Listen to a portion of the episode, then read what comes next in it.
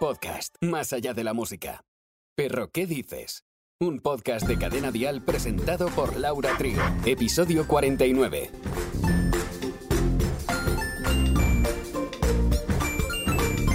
Bienvenido, bienvenida a tu perro podcast favorito. En este nuevo capítulo vamos a contar cuál es la mejor manera de conocer a otro perro en distintos escenarios. En muchas ocasiones se producen conflictos entre miembros de la misma especie. Aquí conoceremos el por qué e intentaremos evitar esos momentos un tanto desagradables.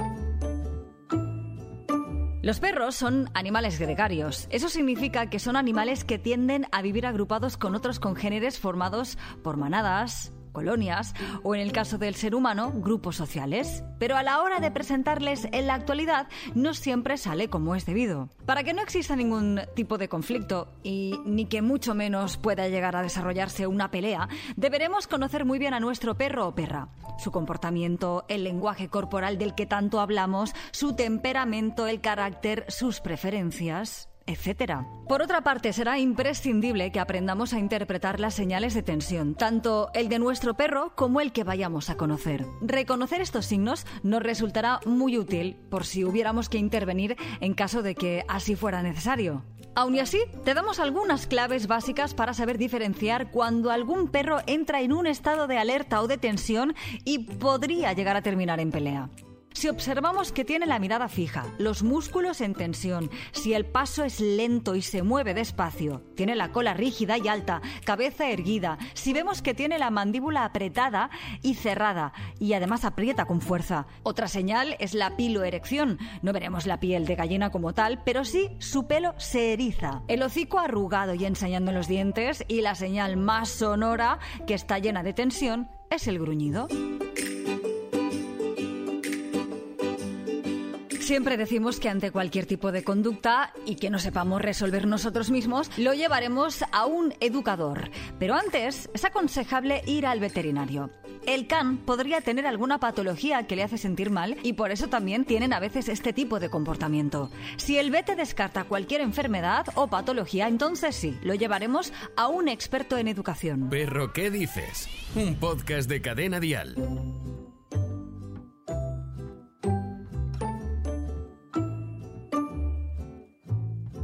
A la hora de sacar a nuestra perra perro en la calle, nos vamos a encontrar con otras de su misma especie. Y ahí es un buen momento para socializar. Pero antes de iniciar un acercamiento brusco, deberemos conocer algunas de las señales que hemos comentado anteriormente. Porque ahora imaginemos que nuestro perro sí está bien socializado, pero el otro no. Así que ante la duda, siempre podemos preguntar al dueño. Si viéramos cualquier tipo de tensión entre alguno de los dos, será conveniente dejarlo para otro momento en el que no tiren de la correa, por ejemplo, o que no haya un acercamiento efusivo, que no invada tampoco el espacio de uno y de otro. Estas actitudes pueden resultar ya no solo desagradables, sino que pueden desencadenar situaciones indeseadas. Si por otra parte vemos que ambos están relajados y tranquilos, deben saludarse, nos acercaremos con calma y no tensaremos la correa en ningún momento. Dejaremos que se conozcan tranquilamente. Los perros con buenas habilidades sociales y que no desean iniciar un conflicto evitan el contacto visual directo y no se acercan de frente,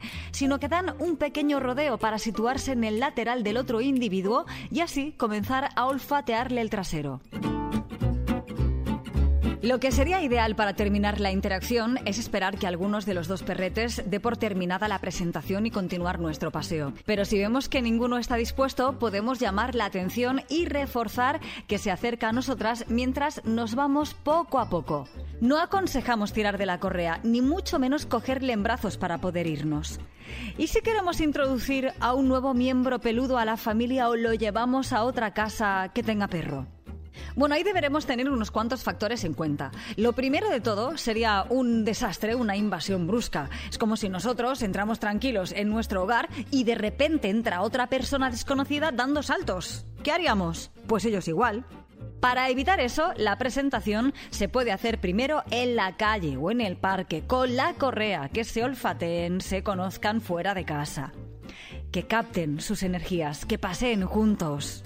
Al terminar el paseo, que el perro invitado entre primero y reconozca el terreno. Dejaremos que explore sin el otro animal presente. Solo si vemos que ambos están cómodos, los podremos soltar para que se relacionen dentro de casa y sin problemas. Siempre que queramos meter más de un perro en una misma casa, tendremos preparados dos cuencos de agua, varias camas independientes, cantidad suficiente de juguetes y así evitaremos peleas. Tanto si es macho como hembra, estas tácticas se deberían usar de la misma manera. Cuando existe un conflicto entre perros, muchas veces se les culpa a ellos y no siempre es real.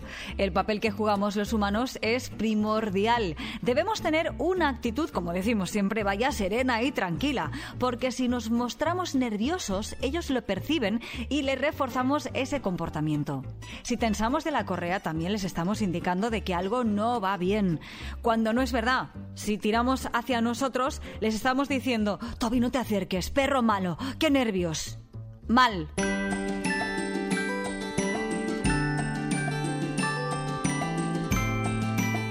Si nuestro perro no acostumbra a atender a nuestra llamada, no es aconsejable soltarlo porque, por bien entrenado que esté, si hubiera algún problema, no atendería a nuestra señal. Estamos muy acostumbrados a ver parques llenísimos de perros, pero el abuso no es bueno.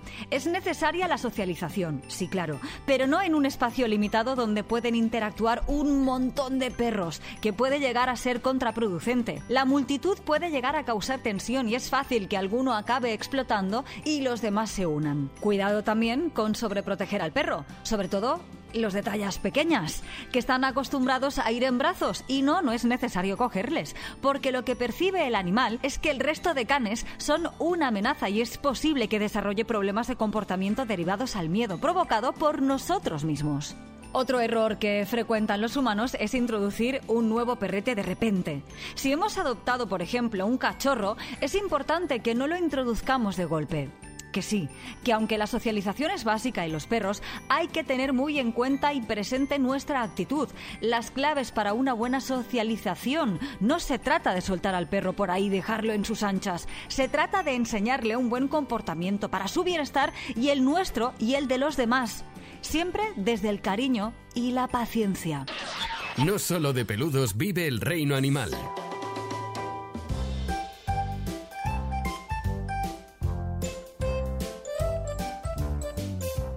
¿Cuánto conocemos a la mariposa monarca? Es una de las mariposas más reconocibles y mejor estudiadas del planeta. Sus alas naranjas están entrelazadas con líneas negras y bordeadas con puntos blancos.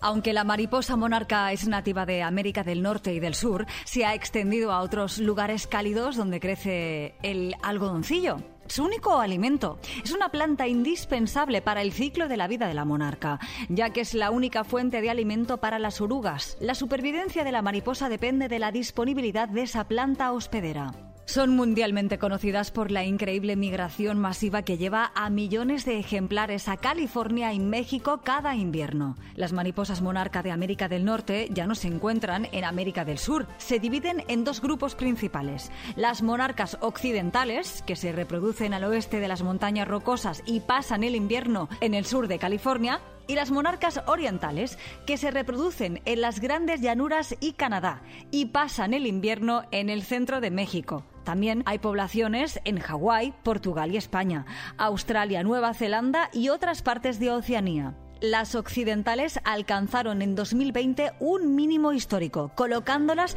al borde de la extinción. Una hembra suele poner entre 300 y 500 huevos durante un periodo de 2 a 5 semanas. La eliminación sistemática del algodoncillo de los campos en los últimos años, así como el mayor uso de las herbicidas y la siega junto a caminos y zanjas, han reducido significativamente la cantidad de algodoncillo disponible. Las campañas de concienciación alientan a las personas a plantar algodoncillo en sus jardines y ciudades. Solo hace falta buscar el tipo adecuado para cada región. Perro, ¿qué dices? El podcast más animal de Cadena Dial.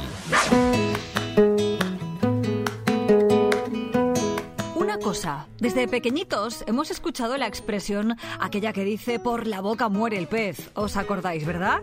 ¿Y si os digo por la boca vive el perro? Vale, no suena igual de bien, pero es totalmente verdad, porque ¿sabíais que 4 de cada 5 perros mayores de 3 años sufren enfermedades en las encías? Y eso es un montón, pero ¿sabéis que se puede combatir eliminando el sarro y la placa?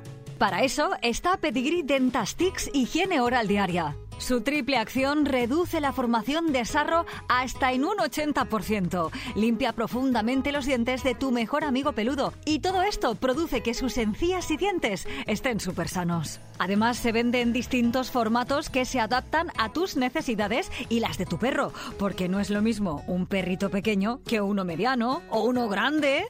Pero esto no acaba aquí. Pedigree Dentastix Higiene Oral Diaria está recomendado por la Asociación Española de Veterinarios. Es la marca número uno en toda Europa y tiene la dureza exacta, porque gracias a su textura ligeramente rasposilla y su forma de X ayuda a llegar a los dientes más inaccesibles y cuidar así la salud vocal de nuestros amigos. No paramos de aprender, así que ya sabes, a partir de hoy y cada día, dale a tu perro Pedigree Dentastix higiene oral diaria y así sus dientes y encías estarán siempre sanas y fuertes. Y si te has quedado con ganas de aprender más, entra en pedigree.es barra productos barra higiene guion oral y sigue aprendiendo. Perro, ¿qué dices? Con Laura Trigo. Suscríbete a nuestro podcast y descubre más programas y contenido exclusivo accediendo a Dial Podcast en cadenadial.com, en la aplicación de Cadena Dial y en todas las plataformas de escucha de podcast. Cadena Dial.